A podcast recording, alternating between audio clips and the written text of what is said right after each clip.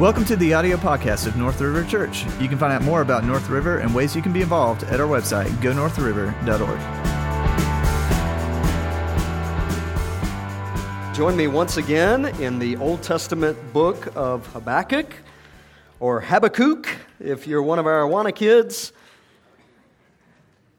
We kicked off this series last week, walking through the book of Habakkuk, a four week series entitled Good God. Serious questions that this prophet asks of the Lord and God's response to those questions. So, this morning, we're going to pick up where we left off last week in Habakkuk chapter 1, beginning in verse 12. I want to read the text for us this morning to catch us up to speed after that, and then we'll walk through these verses that we'll cover this morning. Look with me, beginning in chapter 1, verse 12 of Habakkuk. Are you not from everlasting, O Lord my God, my Holy One? We shall not die. O Lord, you have ordained them as a judgment, and you, O rock, have established them for reproof. You who are of purer eyes than to see evil and cannot look at wrong, why do you idly look at traitors and remain silent when the wicked swallows up the man more righteous than he? You make mankind like the fish of the sea, like a crawling thing that has no ruler. He brings all of them up with a hook. He drags them out with his net. He gathers them in his dragnet. So he rejoices and is glad.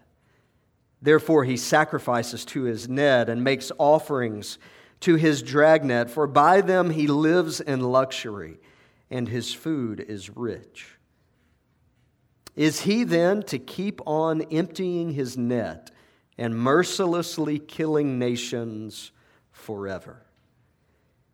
I will take my stand at my watchpost and station myself on the tower and look out to see what he will say to me and what I will answer concerning my complaint.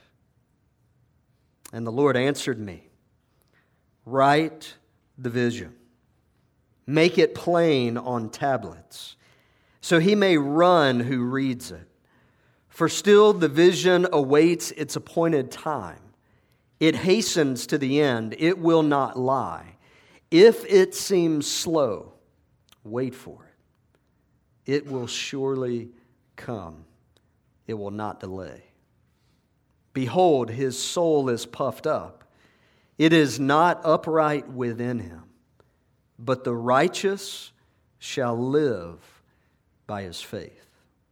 Moreover, wine is a traitor, an arrogant man who is never at rest. His greed is as wide as Sheol. Like death, he is never enough.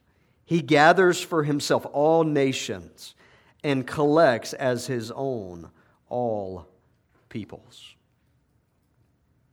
Father, we ask this morning that you would open our eyes that we would be able to see that you would open our ears that we would be able to hear, that you would open our hearts and our minds, that we would be ready to respond to your word and to your spirit. We ask all of this in Jesus' name. And everyone said, Amen. Now, let's all be very transparent with one another this morning. That was some difficult scripture right there, right? A lot of things that are going on there, and if you're new this week, weren't here last week, I want to catch you up to speed and what's going on in the nation of Israel at this point in time. Judah, God's chosen people, are not living according to the promises that God has made. God, throughout the Old Testament, had told his people, if you will walk in obedience to me, I will bless you and I will use you to bless the nations around you so that they would see that you are my people and their heart's desire is that they too would be my people. But we've noticed as we've walked through the Old Testament, as we look back through the scriptures, that God's people didn't always do that. They didn't always walk in obedience. In fact, their lives with the Lord were much like our lives seem to be at times with the Lord. Very big highs and very low lows. And at this point in the nation of Israel, it is a low low. They have been walking in disobedience to the Lord. They'd not been following God's plan. They had not been seeking to make an impact in the nations around them. In fact, they were being impacted by the nations around them. They were chasing after false gods. They were not worshiping the one true God. And Habakkuk, who is a priest and prophet at this time, is looking, as we saw last week, asking the question God, why would you allow this to continue?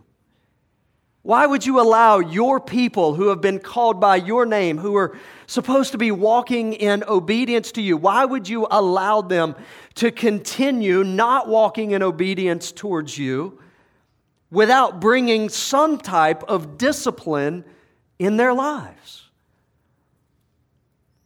Now, there was a remnant that were following the Lord, but Generally, God's people at this point were not walking in obedience to Him. And Habakkuk's heart is breaking. He is looking and saying, God, how could you allow that to continue? How could you allow the evil to oppress those who are righteous? How could you allow your judgment not to fall on them? In fact, Habakkuk was asking some pretty serious questions of God. First, he said, God, are you even listening? Are you even there? I've been crying out to you and I've heard no response. And then he asked the question God, are you even good to allow things like this to continue to happen, to allow those who are less fortunate to be exploited by those who have everything? And then he goes even as far to say, God, are you even just? Your justice is not being shown. Now, those are some big accusations for Habakkuk to throw at the Lord. And we said last week, there are times in our lives where we feel that as well. We wonder that. We wonder, is God listening? We wonder, is God good? We wonder, is God just? God, how could you allow all of these things to happen without responding to them? And we saw God's response to Habakkuk last week. That God says, Oh, there is something coming that you could not even imagine. My plan is at work. I am working behind the scenes. You may not see it, but you can trust that I am at work. And then, as we saw last week, he pulled the curtain back just a little bit. And he said, Habakkuk, I am bringing discipline on my people, and I'm going to do it at the hands of the Chaldeans, that wicked people. I told you this week that Habakkuk got the answer from the Lord, but it wasn't the answer that he wanted. Ever found yourself there hearing from the Lord, maybe through his word, maybe through another person who is speaking truth into your life, but that's not what you wanted to hear? Oftentimes, we want God to respond the way we would respond to ourselves, right? God, you get on the same page with me, but that's not what we hear. And the Lord says to Habakkuk, this wicked people is going to come in and they are going to cart you off from this land. Habakkuk responds, beginning in verse 12, to the Lord's answer from his last series of questions. If you're taking notes this morning, write down this main idea. Our limited perspective may tempt us to question God's plan but his timing is perfect and his strength is sufficient.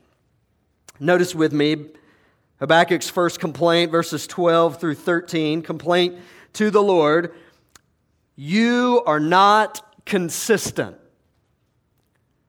want you to notice what Habakkuk does here, beginning in verse 12. Habakkuk is going to relate to the Lord in his response back to God's answer and he's going to say, God, here is your character, and it doesn't match what you're saying you're going to do. Notice verse 12. He says, Are you not from everlasting? O Lord my God, my Holy One, we shall not die. O Lord, you have ordained them. That's the Chaldeans that he's mentioned back in verse 6. Ordained them as a judgment. And you, O rock, have established them for reproof. So God has told Habakkuk, here's what I'm about to do. And Habakkuk says, God, I know you're the Holy One. I know you're from everlasting. And I know that this is what you say that you are going to do. Verse 13. You who are of purer eyes than to see evil and cannot look at wrong. Here's the question Why do you idly look at traitors and remain silent when the wicked swallows up the man more righteous than he? Habakkuk's just said, God, here is your character, and I believe it, I trust it, but your character and what you're about to do don't seem to add up. Here's his argument. I mean, I know that we as a nation aren't living up to the standard that you've set before us. We are not walking in obedience, but we are not as bad as them.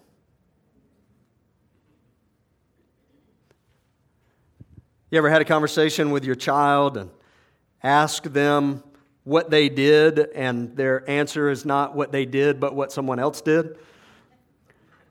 Deflecting on to someone else. I mean, I may not have done the right thing, but it wasn't as bad as them, whoever them is. For Habakkuk in this moment, Habakkuk is looking at the Chaldeans, and he's going to give us a little more detail in that in just a bit. But he's saying to the Lord, God, your character is this, and you can't look at evil, and you're holy, and yet what you're saying is you're going to allow this pagan people to come in and to take over and to defeat your people. They're worse than we are. How does that square with who you are? I don't understand. It doesn't add up. We may look at this in our own minds and wonder at times why it appears as we look out around us, or maybe look even in our own lives, and see that God is using unrighteous people oftentimes to accomplish his will. Or maybe we look around and we say, God, how in the world could you bless someone like that more than you would bless someone like me? I mean, I'm not perfect, but I'm not as bad as them. And yet it appears that you are blessing them more than you are blessing me, or you are allowing them to flourish without judging them. And yet I see in my own life that I'm not really flourishing the way that I think I should be. So, God, if your character is this, and yet my experience is this, how do those two add up? That's Habakkuk's question, his complaint, verses 12 and 13. He's going to escalate it, verses 14 and 15, by emphasizing just how powerful the Chaldeans were. Notice in verse 14. He says, You make mankind like the fish of the sea like crawling things that have no ruler. He brings all of them up with a hook. He drags them out with his net. He gathers them in his dragnet, so he rejoices and is glad. See, Habakkuk had heard about the Chaldeans and their success, militarily speaking, as they were going in and taking over nation after nation after nation. And he describes it in this type of language. He says, Those who they are going in to take over are nothing more than fish in the sea or crawling things on the bottom of the ocean. Where the Chaldeans, all they have to do is put the hook in the water or cast their net out, and there's no hope for those people. That is just how powerful that they are. Now, here's the problem for Habakkuk. His question of the Lord is if that is how powerful they are, are you capable of preserving your people, which is what you've promised to do? See, God's promise to his people from the very beginning, from Abraham onward, is that there would always, always be a remnant of righteous people that God would preserve throughout the centuries. And we've seen that take place. And yet, in this moment, Habakkuk is looking at the enemy who is coming in that God has appointed to bring discipline and judgment on his own people. And God, are you capable of preserving your remnant with this powerful group of people? God, can you handle it? Or, God, is your promise going to be broken? I can imagine Habakkuk in this moment and the angst that he must be feeling. Put it into perspective Habakkuk has spent years serving the Lord and warning the people along with other prophets serve the Lord or you're going to experience God's discipline. And Habakkuk's been crying out, saying, Follow the Lord, walk in obedience to Him, serve Him. And the people have turned a blind eye and a deaf ear to that. And Habakkuk's looking and wondering man, is my entire life spent crying out to these people, encouraging them to trust in the Lord, to follow the Lord? Is my life wasted because, God, you're going to send the Chaldeans in and they're just going to wipe us out? And that goes back to the question of is God going to keep his promises? He continues on. Not only does he say that God's not consistent. Not only does he say that God's possibly not capable of preserving his people, but he also says in verse 16 and 17 God, it doesn't appear that you're concerned. Verse 16, describing the people again, therefore, he sacrifices to his net and makes offerings to his dragnet. For by them he lives in luxury, and his food is rich. Is he then to keep on emptying his net and mercilessly killing nations forever? In this moment, Habakkuk, in questioning the Lord, in lodging complaints with the Lord, says, Are you even concerned? Like, God, don't you realize as if God doesn't already know? I love that. You ever told something to the Lord that he already knew, but you, you just needed him to know again, right? That's what Habakkuk's doing here. He's saying to the Lord, Don't you know how pagan this people is?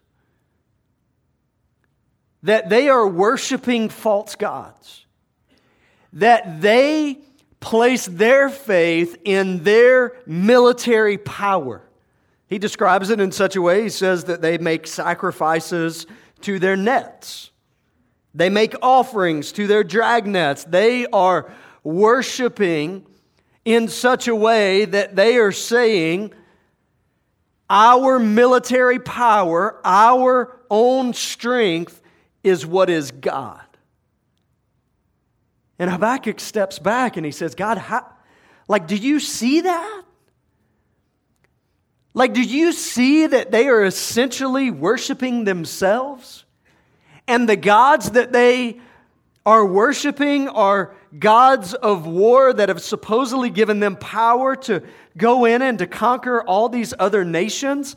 God, how could you, who are a jealous God, who are deserving of worship of all peoples, how could you allow us, who at least sometimes worship you, at least there's a remnant that's worshiping you, how could you allow us to be taken over by a group of people who are essentially worshiping themselves?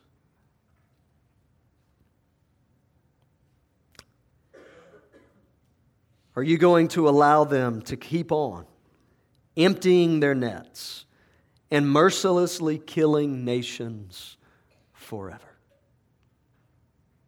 God, is that what you're going to do? Habakkuk in verse 1 of chapter 2 says, I will take my stand at my watchpost and station myself on the tower and look out to see what he will say to me and what I will answer concerning my complaint.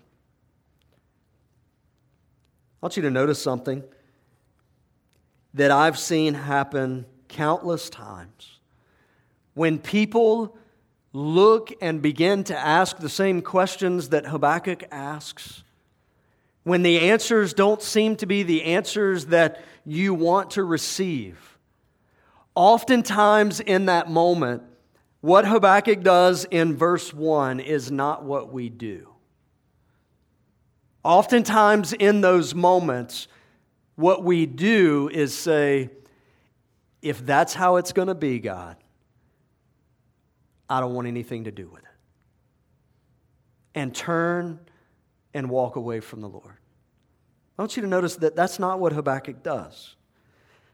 Habakkuk says, I will take my stand at my watchpost. God, I don't understand it. I don't like it. It doesn't seem to add up based on who I know that you are what you're allowing to take place. But God, I'm not just going to throw my hands up. I'm not just going to walk away from you. I'm not just going to toss in the towel. In fact, no, God, I want to know what your response is. God, I want to hear from you. I'm going to take my stand on the watchpost. I'm going to stand and wait for you to respond. That is powerful. Because we find ourselves at moments in our lives when the clouds are dark and the circumstances are stacking up and we can't see God's hand at work and we wonder whether He's listening or not and we question His goodness and His justice and we question how in the world He could allow that situation to transpire that way. And if we're not careful, we'll walk away and say, I'm done. And that may be where you are this morning, where it's all stacking up and you're thinking, I may just toss in the towel today. And I want to encourage you to take note of Habakkuk's response, where he says, I'm going nowhere. I'm going to wait on the Lord. I'm going to listen to what he says. So let's look at the Lord's response, beginning in verse 2.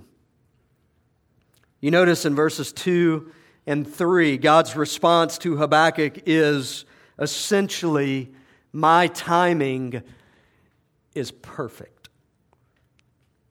Notice, the Lord answered to me. Here's God's response write the vision, make it plain on tablets so he may run who reads it. God's response is not, man, Habakkuk, you really raised some things I hadn't thought about. now that you say that, maybe I won't do it. No, his response is Habakkuk, write it down. Don't conceal it, but write it down. Make it plain on tablets so he may run who reads it. At least give people an opportunity. If they do want to take heed and listen to it, at least it's clear so that they can hear it. As a priest of the Lord, as a prophet, the temptation for Habakkuk could have been to try to sanitize God's response, to try to sanitize what God is saying. Let me just say this to you. Oftentimes, if we are not careful in the church, we may be tempted instead of proclaiming the truth of who God is and what His Word says to seek to sanitize it to a degree that it doesn't offend people.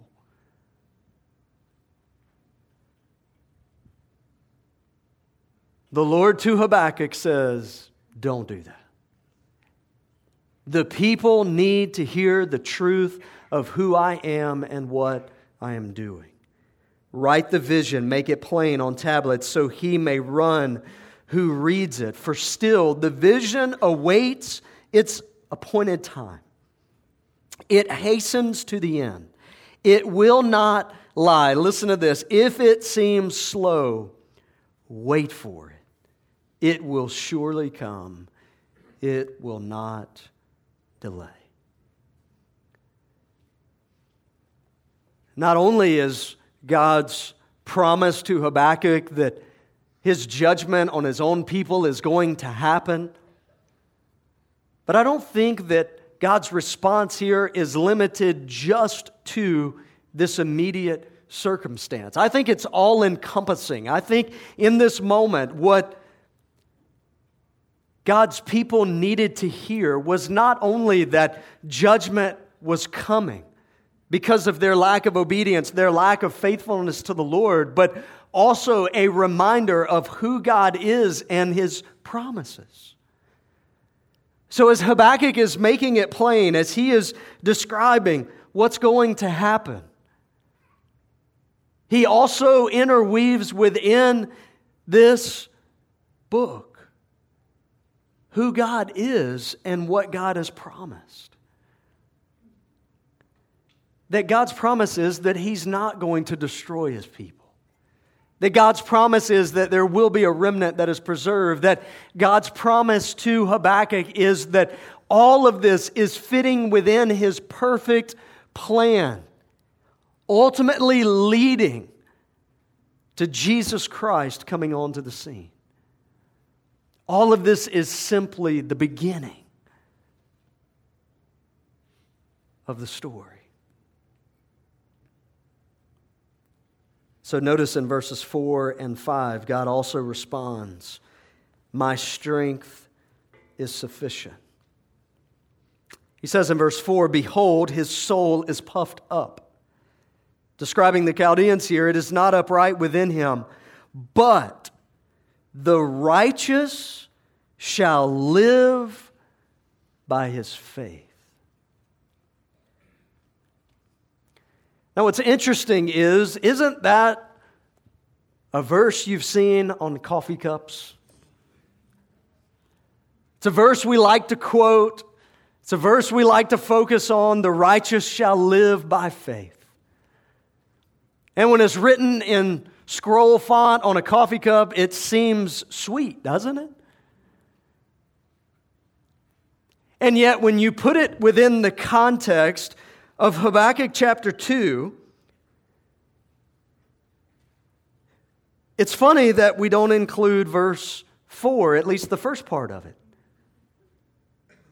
Behold, his soul is puffed up, it is not upright within him, but the righteous shall live by his faith.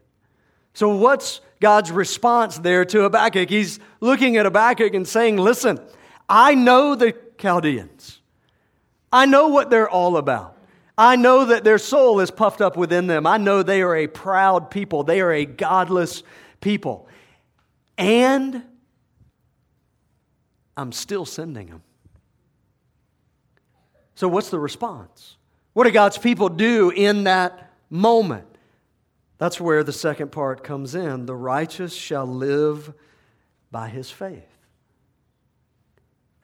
Faith in what? Or faith in whom? It's not just faith in faith. It's not what God's saying to his people here. It's not just, hey, just believe it's all going to be okay. Just have faith. You Ever had someone tell you that?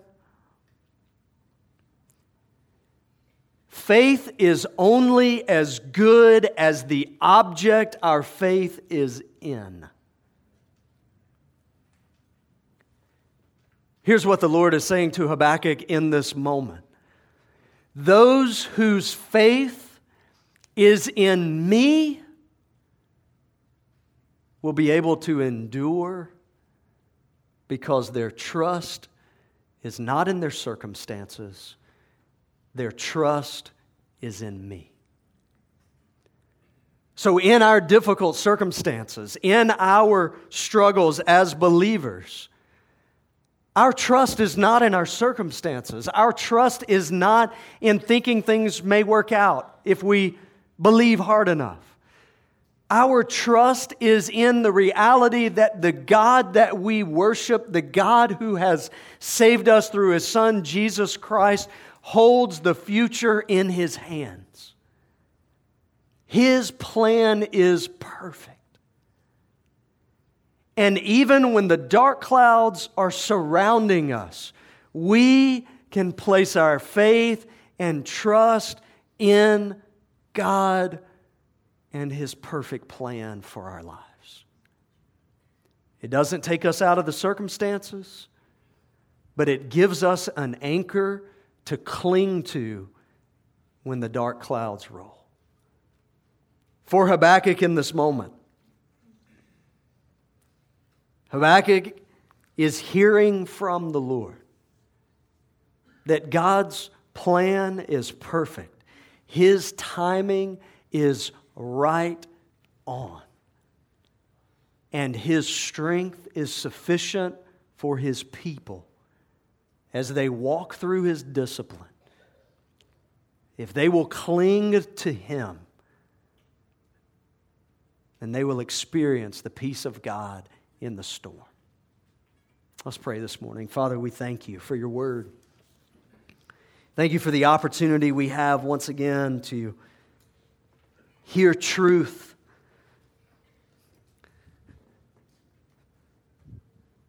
Thank you for the opportunity once again to wrestle with questions that many of us have asked before in our lives. Many of us may be asking even now. Where we can't see your hand at work, where we're looking and not able to make things add up.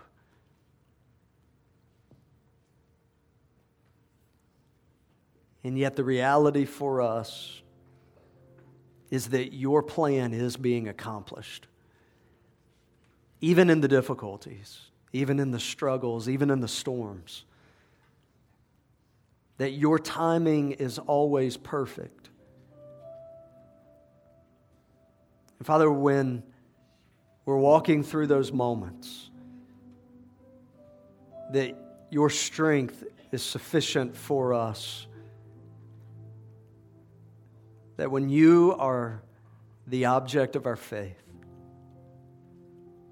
we have an anchor that holds in the storm.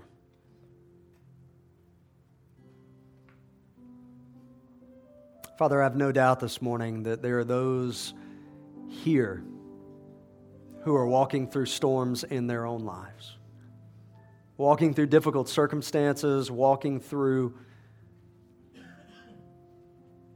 problems in marriage, problems with kids, dreading gathering together with family at Thanksgiving. Wondering whether you are who you say you are, whether you're good, whether you're just, wondering if they should just walk away. Father, would you help them see this morning who you are, what you're doing, that you can be trusted even when life doesn't make sense. Father, for some this morning, they've never taken the step of trusting you as their Savior. And for them, faith in you is at the initial point of trusting what you've done for them through your Son, Jesus Christ. May today be the day of salvation for them. We ask that in Jesus' name. Amen.